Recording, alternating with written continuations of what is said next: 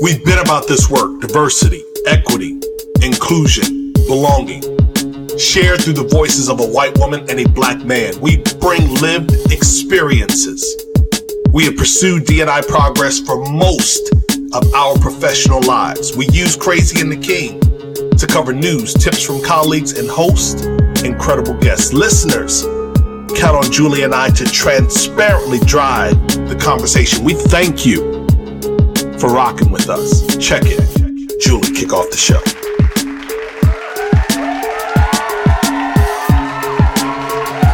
Welcome, welcome, welcome to Crazy and the King. Off top, shout out to Kendrick Lamar. I'm telling you, the Heart Part Five is absolutely must listen to music. And and you know, Jay, most of the time I don't really bring up music and things of that sort because, you know, I just I don't know. I mean, it's not as if we don't use profanity every once in a while here, but a lot of the music it has the N word in it, or oftentimes, sometimes it may have the N word in it, and I don't like to promote that, but I will tell you that song is absolutely incredible. So off the top, shout out to Kendrick Lamar. Your talent is something that should absolutely be recognized. I appreciate the thoughtfulness that you you use to curate your your music. What's popping, partner? How you feel? Oh well, I feel awesome. I already have the video picked up or uh, queued up for as soon as we hang up for Kendrick Lamar.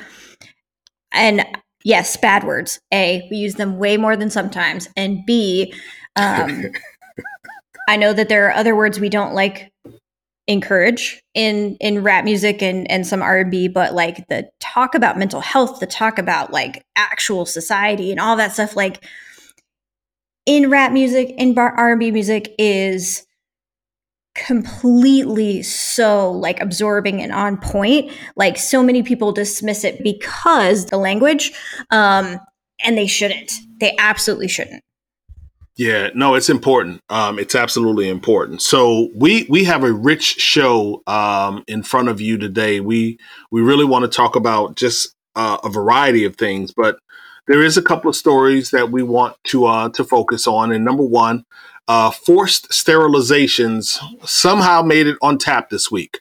Forced sterilizations, and you know, it makes me think about. I, I can't even remember what we what we covered a couple of years back, where a couple of states were trying to put uh, force people to go through like this Christian therapy or something of the sort, so that they would kind of denounce their uh, transgender leanings or interests or their LGBTQ. You remember when we talked about that? Yeah, yeah, conversion therapy. Conversion yeah. therapy. Thank you, thank you.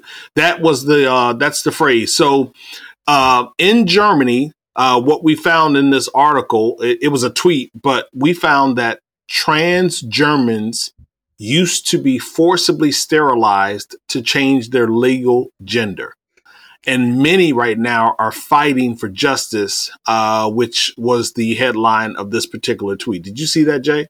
Oh, yeah. I mean, this is incredible, right? So, this is what, 1981 to 2011. Around 10,000 trans German citizens faced the fate of forced sterilization. So, basically, right, like you said, I want to change my gender, want to go through that transition legally. And in order to do that, in Germany, you had to go through incredibly invasive and unwanted surgery to be sterilized permanently to change your legal gender. Absolutely incredible. And and and you know what I what I wasn't understanding, I had to read it a couple times, but but help me to understand this. So there was a port of, portion of the tweet where basically you you couldn't just denounce that you no longer wanted to believe or move in a certain way, but that you had to go through this invasive surgery. Am, am I hearing it? Am I understanding it yeah. correctly? Denouncing it was one step. Yep. Then you had to go through the surgery to sort of make it official. A- am I clear on that? Yeah, yeah. So absolutely, it kind of harkens back to an, an episode we had a couple weeks ago where a, a transgender inmate impregnated some women in her cell block in, in her prison in New Jersey. And this basically, before a person could transition, they were forced to undergo permanent sterilization in order to be legally recognized and protected with their gender transition. Yeah, and 32% of Germans think that they already have enough rights. Um, so we're not thinking about, you know, just the German population uh, at, at large. And basically what they're saying is, listen, this is a non-starter. You, this is not important. Yep. So 32% of Germans feel like people in the LGBTQ community or LGBTQIAA community have enough rights. And 20% of Germans said that they have too many rights. This was actually a poll, a recent poll over on YouGov, Y O U G O V. And, and here's the deal I don't care what you think. right. What we are saying is that somebody forced them to go through a surgery, changing everything in their life these people want some degree of recourse. And and I just feel like, Julie, people who have been aggrieved should have some recourse. They should yeah. at least be able to pursue recourse and let the chips fall where they may. That so I'm I'm maybe in the let's see, if 32% feel like they already have enough rights, then I'm in the 68% or possibly 68% that are saying, "Now, let them have some recourse and see what happens." Yeah, I mean, but it, if you do the math, right, 32% have enough rights and 20% say they have too many rights. So that's basically 52% of Germans who say, you're good or you got too much. Got and so yep. you and I would sit in the 48% that say, right. um, if you forced me to make a decision to not have a child, you made me go undergo an unwanted sterilization, there's some compensation and some recomp- recompensation. But yep. We'll, we'll cut that part out. But that is due back I to, to those 10,000 people. I love that. I love that. Also, last week um, in our episode, and if you missed it, crazyandtheking.com, crazyandtheking.com. But last week, I asked a question uh, concerning DEIB folks, people like myself, you, so many others that we know in the space. And basically, the question was Are we doing enough? Are we genuine in the work that we are doing? While we are advocating and fighting for access and presence and a seat at the table and resources and support, uh, development, and, and we're, we're fighting for all of these things for people in general. Are we doing enough to prepare them for the downside of this, you know, automation is coming through, jobs are being lost. A lot of these people that we are putting in creative economies, perhaps even manufacturing frontline labor economies, a lot of these people are going to to be out of work just as a function of technology and advancement. And so I asked the question, are we doing enough? And so I found this article around Google yet again, um, offering small businesses all small businesses in the US. I stress that every small business in the US can benefit from what Julie and I uncovered. So it looks like Google is offering $100,000 certificates. So every small business in the US can benefit from that. I think that's yeah. a good thing. No, I, I, mean it absolutely is. I the conversation that we had last week was probably one of my favorite ones that we've had in four four seasons of having these conversations because we took um, the scope and the scale of the way people think about DEIB to an entirely different level. And so, with that conversation, I think that we really advance that. And I always appreciate the things that Google is doing. They do a lot of fantastic things for nonprofits. Seeing them do this work around um, certifying people who work at small businesses, like it's really, really fantastic. And I think as DEI leaders, just like we talked about last week, this is what we should be talking about. This should be a part of every conversation at the table. Upskilling, reskilling, all of the buzzwords, we should be at the table for those conversations. Yeah, absolutely. And this really is a really, really big give on Google's part. So every single US business up to um, is eligible eligible to receive up to 500 Google Career Certificate scholarships to upskill their employees.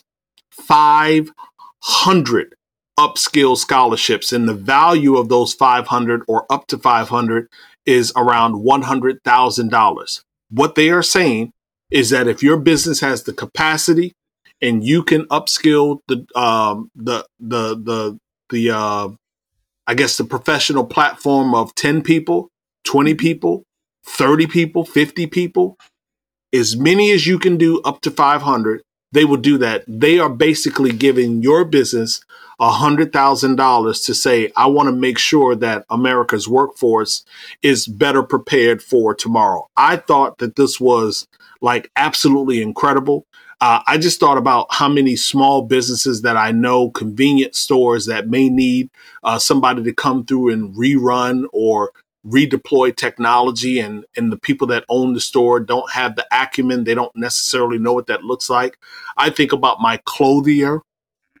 My clothier is an incredible one of the uh, best and well dressed men here in baltimore city.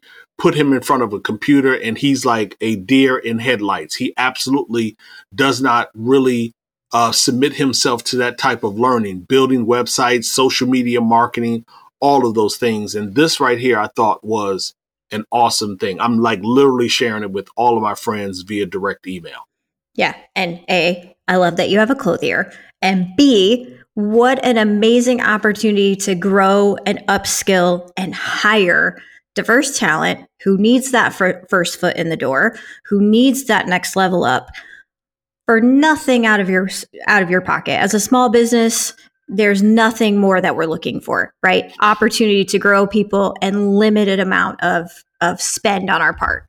Absolutely. Uh, got to tell you. So here's a fun story. We are going to end on a really good note up top in the show. Uh, and I think somewhere in the show, Julie has an address to share with you, but this is a historic and an homage type um, send off. The last surviving Tuskegee Airman uh, who lives in Rhode Island. His name is Victor Butler. He's asking for birthday cards for his 100th birthday. I, yes. Listen, when I saw this, when you popped this one over on, uh, you know, on our chat earlier this morning, I just smiled. Like I literally saw myself smiling. Like here we are, um, about to lose such an incredible piece and contribution to history, yet we can smile while we have him. We can absolutely smile while we have him. I loved this story. Yeah, no, I mean, I absolutely did. I was reading it this morning and like he loves to do puzzles. I love to do puzzles. Like when honestly, like when I'm at my most anxious, I will sit down and work on a puzzle, something that keeps my hands busy. And I find it very calming. Like it quiets my brain. And he does the same.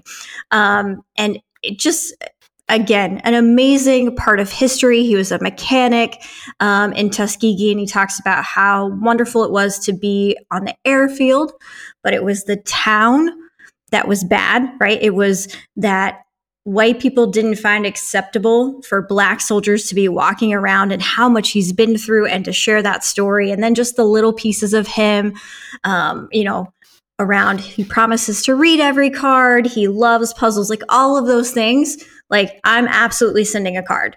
And all if right. you want to send a card, wait till the name drop and we'll give you all the information on how to reach Mr. Butler. Okay, so the good part is you and I we we are connected uh, even when we're not recording. So I think it would be fun for you and mom to do a card together. Um, I don't know if you're going to draw it with crayons or markers, but you know, just snap a shot if you can. If mom is not afraid of the camera, put that joint up in the air, snap a shot of you and mom, send in Mr. Butler a card and send it to me so we can keep that in our history books. We got a couple of historic pictures. Um, my favorite historic picture of you sitting at the United Nations right now. Um, our drinking pictures don't count. That I love those. United Nations picture is historic. All right, cool. So that will do it for Jay and I um, in the small talk. Quick commercial. We'll be right back. Do you love news about LinkedIn, Indeed, Google, and just about every other recruitment tech company out there? Hell yeah. I'm Chad. I'm Cheese. We're the Chad and Cheese Podcast, All the latest recruiting news and insights are on our show. dripping in snark and attitude. Subscribe today wherever you listen to your podcasts. We out.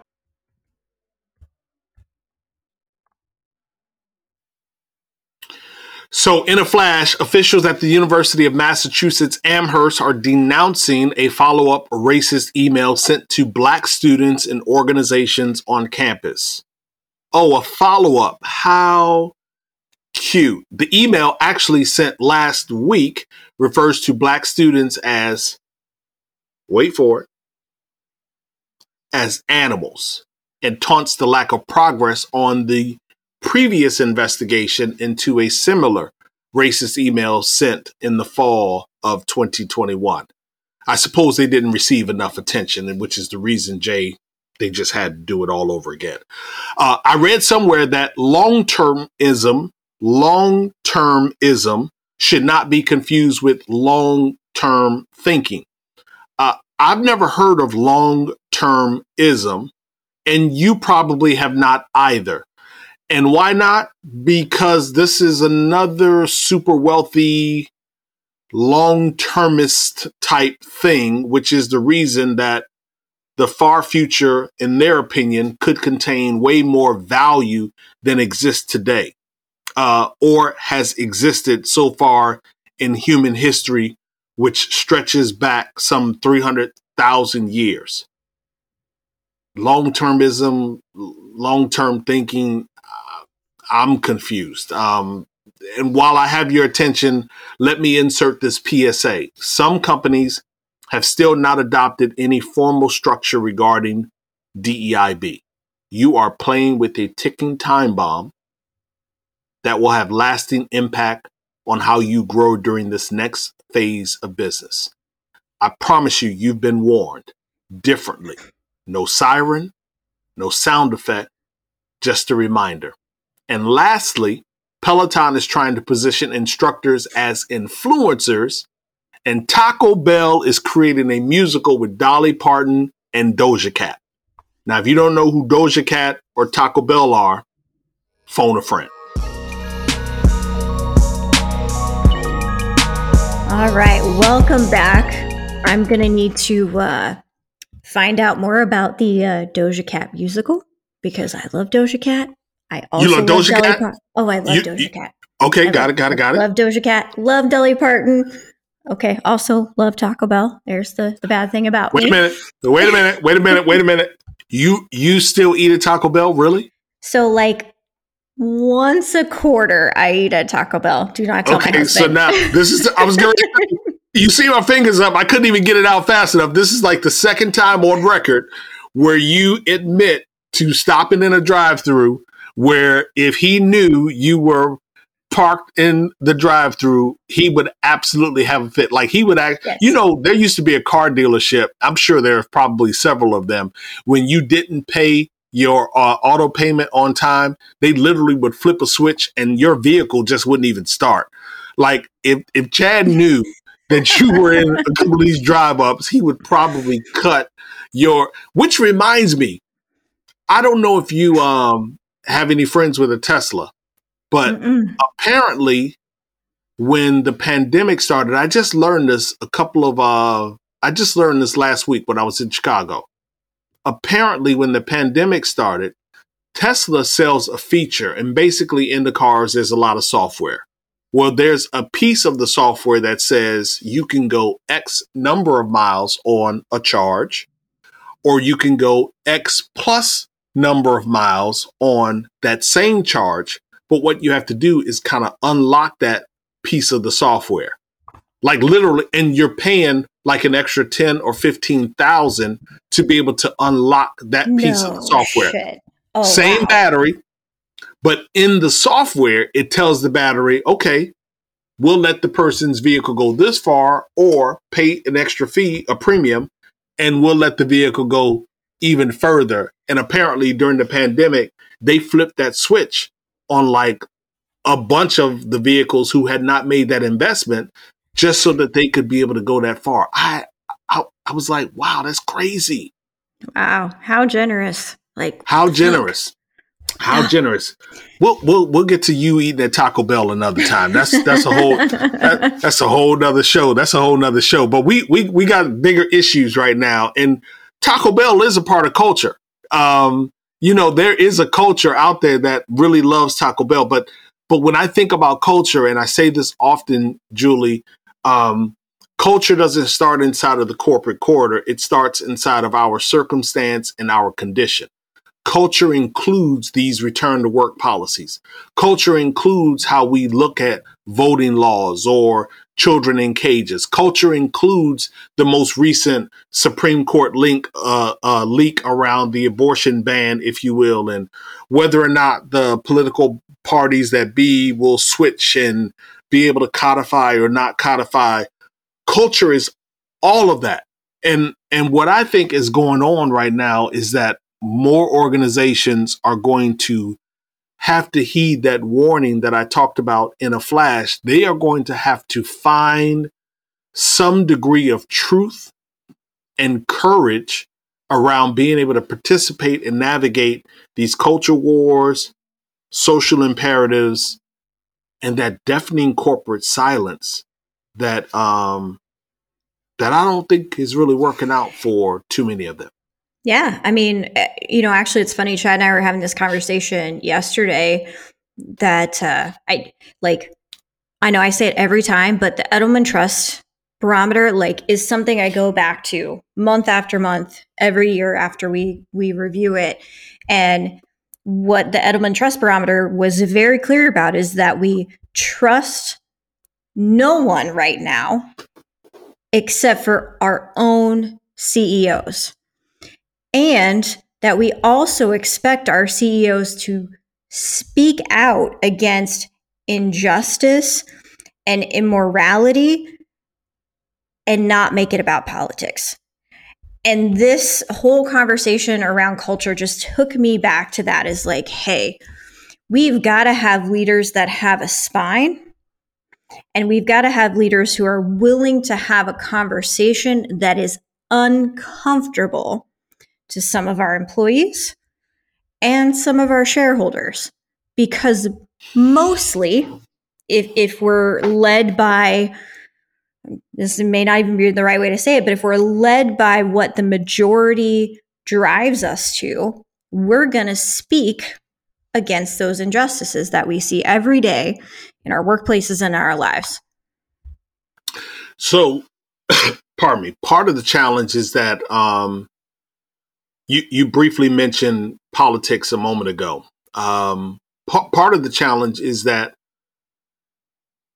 you know when typically when we've looked at corporate America, we tend to think that you know big corporate America. I, I don't want to speak for the smaller side of corporate America, but big corporate America tend tended to lean more to the right, whether that be in how they made their donations, um, perhaps how they identified politically themselves.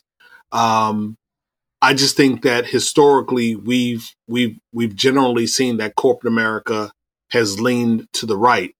However, we found an article over on um, Bloomberg, and the article is titled "Why Wall Street Can't Escape the Culture Wars." Actually, Yeah, no, a great story by Adam Bonica, who's an associate professor of political science at Stanford.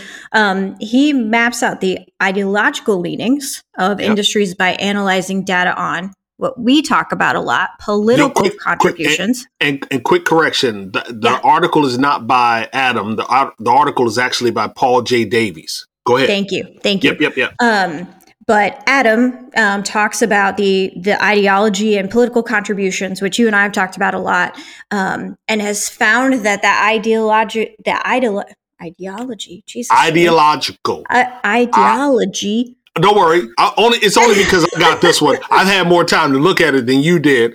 You you know how to say it. It's just the tongue twister. That's all. Sometimes That's. I'm not sure if I do. So anyway, it crossed the center line and Yeah. has rapidly become more liberal in the target targets of its funding since 2012, which I thought was very fascinating. See now, and, and when you go to the article and look at it, you know what Adam did. He marked it over the last thirty or forty years, if I'm not mistaken. And so, you know, if you are really studying the maps or the graphs that Adam shares, it's a slow move up to 2012. You you slowly see the shift of these contributions and identification and participations, right or left or center, happening over the last 30 or 40 years. But since 2012, and I know this to be, I, I shouldn't say I know this to be the case because, you know, Adam, as smart as he probably is, is well researched as this article is, appears to be. There might be somebody definitely somebody that would refute what he is saying. But I remember when we first started, uh, Julie, when uh, I, I want to say it was like 2019, when we were just a year or so into our podcast, I remember coming across a uh, HBR article. Was it an HBR article? I think it was an HBR article, well documented academic white paper, and it really talked about the contributions from uh, corporate America to the the the right, and and it it it recounted time of 2010 to like 2014 or 15. It's been a huge change in the last four or five years. Yeah, and I I find it also very interesting, something that we're starting to see. So, in this article, they talk specifically about Citigroup uh, CEO Jane Fraser, who is really like put her neck on the line, right? When she's talking about putting me- on uh, the line. On the line, uh, vaccine mandates to combat COVID, and now pledges to support uh, female staff who are in states that are banning or criminalizing abortions. In fact, taking a lot of heat from Florida Governor Ron DeSantis in the last uh, 10 days. Yeah, and there's a number of organizations, and part of the reason why we're having this conversation, I know the the abortion piece is the topic du jour. It's not the only topic, but it most certainly is a pressing and top of story topic right now. And you know, there are some that say, "Well, wait a minute, you know, why is it that um, Jane Fraser from Citigroup is the only one?" And let me tell you, Jane is catching catching it from both sides. She's catching it from the individuals who are in support of the abortion ban, regular people. She's catching it from politicians, particularly in Texas. You know, uh, a lot of part, pol- well, I shouldn't say um, Texas, but you got a lot of politicians that are in the Senate that are saying, you know what? Let's not do any business with Citigroup. Whatever contracts we have with Citigroup, let's cut, let's sever those contracts. Let's take that money away from them. And so Jane Fraser, should not be the only one who is amplifying the need for us to take care of the people that build our businesses. You do have a sprinkling here or there of organizations willing to pay, you know, uh, travel costs if uh, if their employees have to travel beyond a certain, you know, uh, number of miles to be able to receive the medical or the health care that they are looking for. But whether it be the return to work policies, whether it be voting rights acts, which voting rights, which I think far too many organizations were silent on. It could be like the Ukraine we talked about over the last couple of months. I'd love to see, and I'm on record for saying it, I'd love to see more organizations, companies speak up about what's happening in Yemen and some of the other countries around. I, listen, Julie, we can't. I, I know that they would say that you know there's but so much bandwidth. We we can't speak about everything. But what I think is we have enough companies that all of them can stand up for something. May not be yeah. this issue, but they're standing up for this issue. I guess what I'm really, really looking for is just that they're not taking the position of being silent. And you said it a moment ago, it's about having that courage. Yeah, I mean, it absolutely is. And, and, you know, yes, what we're talking about with abortion is topical, it's timely, it's news. Um, but like we talked about a couple weeks ago, right? If you if you let the devil in the window, the devil's still in the house. And once we go down this road, that we're going on, right? I we you and I actually shared some interesting videos this week of um, men standing and blocking access to abortion clinics, saying, "It is not your body; it's your choice. Your body is my body." Yeah, And I couldn't got- believe that. Like It- I, I, I, I'm gonna tell you when you, yeah, when you sent that across to me, Julie, I looked at it a couple of times because I said, you, you know how you're on your, pardon me, I was actually on my phone, and so you know how you pinch your fingers together and try to widen them so you can get in, maybe zoom a little bit. I literally was looking at that tweet and I'm saying to myself, I need to zoom in because I need to kind of see the facial um, expression. Like, were they serious when they were saying that, or were they were they just kind of plain, if you will, being assholes? You know, just being funny. But from what I could see, they were kind of like, yeah, you know how to pop your collar type. Yeah. Yeah, it's not your body. It's not your decision. Like literally. Yeah, yeah, and uh, we have Idaho and um, Mississippi who are both considering uh, bans on contraception now. In fact, uh, Governor, I believe it's uh, Tate from from Mississippi, said he would not uh, veto a, a a piece of legislation that disallowed contraception even between married couples. Um, others, you know, southern states considering um, pretty dramatic criminal penalties for women who seek abortions. So, you know, the, the thing is, is we have a lot of companies who are doing really, really great work around diversity, equity, and inclusion, and they're benefiting from it. Yeah. But they're not speaking right now on behalf of women. They're not speaking right now on behalf of Black women, brown women, women with disabilities who are much more likely to be victims of sexual assault, rape, and abuse than white women. And those Yeah. white women who have more access to go to a different state, who work for Citigroup and can take that time off and can go get those services in another state. We're really looking at companies who are silent on the biggest attack on our civil rights in 50 plus years. Yeah, and um, Sundar um, P- Pichai, he is the uh, CEO of Google, which we talked about earlier. He he was actually quoted in an Inc. article, a recent Inc. article, and this is the courage that you're talking about, Julie. What he said was, "So I view it as a strength," and I'm abbreviating the quote, but so I view it as a strength of the company when employees speak up. I think it's important for us to take it seriously, internalizing it, acknowledging it, owning up to it, committing, and making the company better is how you approach those moments. Owning the owning up to it and committing to it and making the company better is how you approach those moments. That is what Sundar had to say. And I think, you know, it's extremely important that we just really, really, really continue to consider how important it is for CEOs and other executives to continue to find a frequency that allows them to speak up and to continue to do their thing. One last point here as we close this section. Um, mental health issues are continuing to be talked about. They have been talked about more um, more pronounced since COVID started. And I surmise, I'm willing to submit to you, Jay, that I think with this whole abortion thing, even more women and more people are going to be participating in, um, you know, conversations around mental health or feeling like they they need the help, you know, the the health and support of like a therapist of some sort. I, I just don't think that you know mental health is going to see a decline in its interest anytime over the next short term period. Yeah, a hundred percent agree. But you know what, like, really freaked me out about this this article is one. You and I talked a few weeks ago about how much it cost for a ride in a medevac in a helicopter, right? And venture capitalists moving into mental health actually, I think, puts mental health access to much greater risk than we think because it turns it into a profit center. It doesn't turn it into a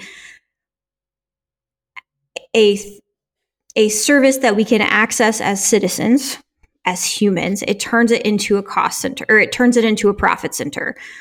And so when we start seeing all of this money move into mental health, we'll start seeing prices go up, we'll start seeing access go down, and we'll start seeing lots more wait lists than are necessary because those venture capitalists and those private equity firms are looking for 10x, 15x, 20x on their return. And what we really need in this com- country is a continuation of mental health parity and access that we saw passed in 2008 just after the ACA. Yeah, and so that's a great place for us to end it when you talk about that parity versus the capitalistic uh, leanings of the VC firms. Uh, pardon me, what I want for each and every one of you as listeners inside of your respective organizations.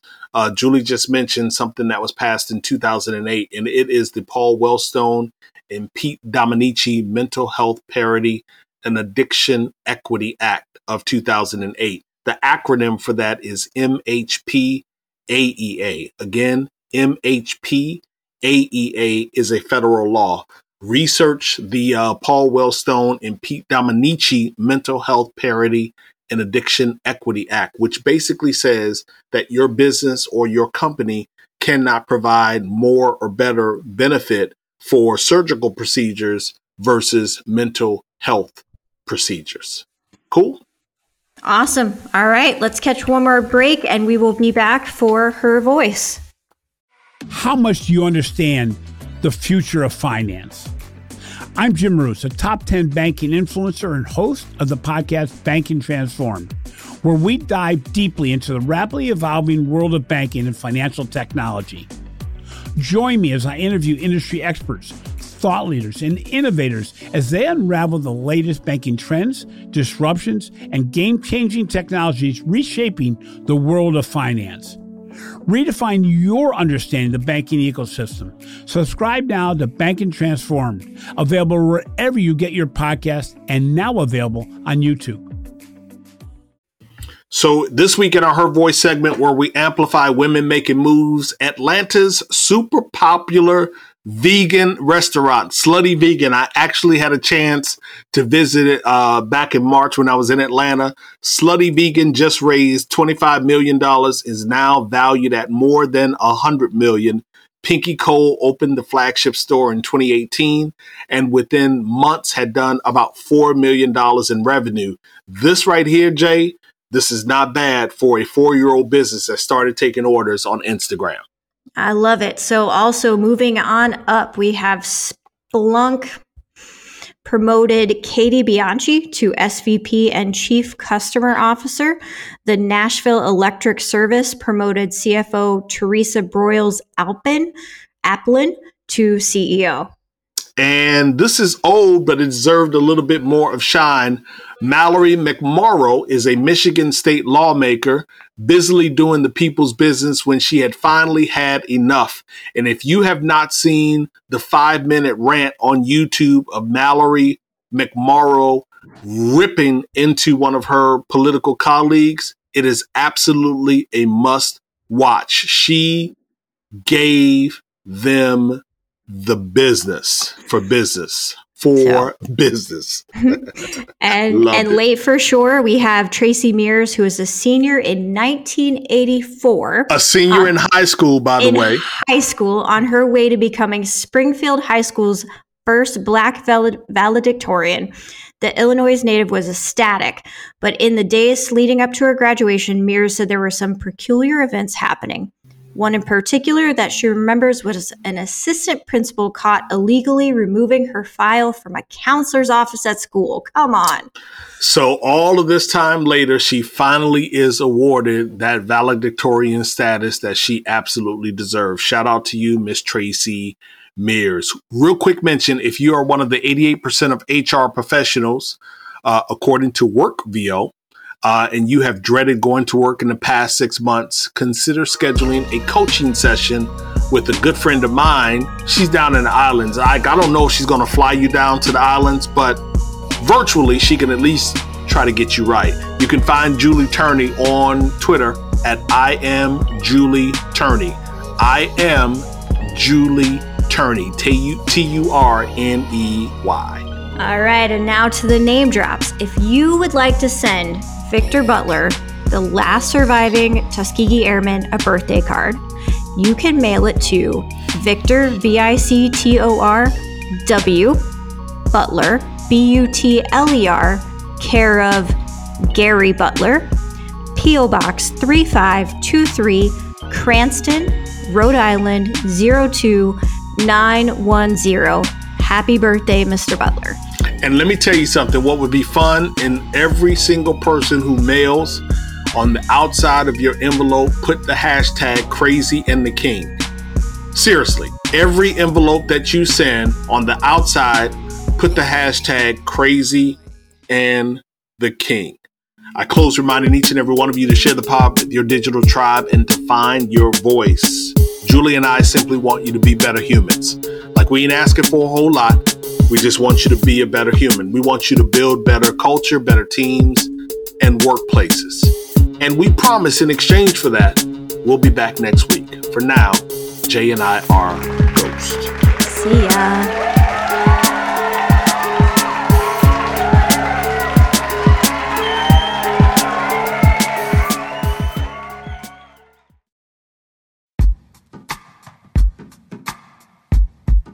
The Jim Stroud podcast explores the discoveries and trends forming the future of our lives. Brain to brain communication, robot bosses, microchip implants for workers, and artificial intelligence replacing human workers are all happening now. If you want to know what's happening next, subscribe now to the Jim Stroud podcast.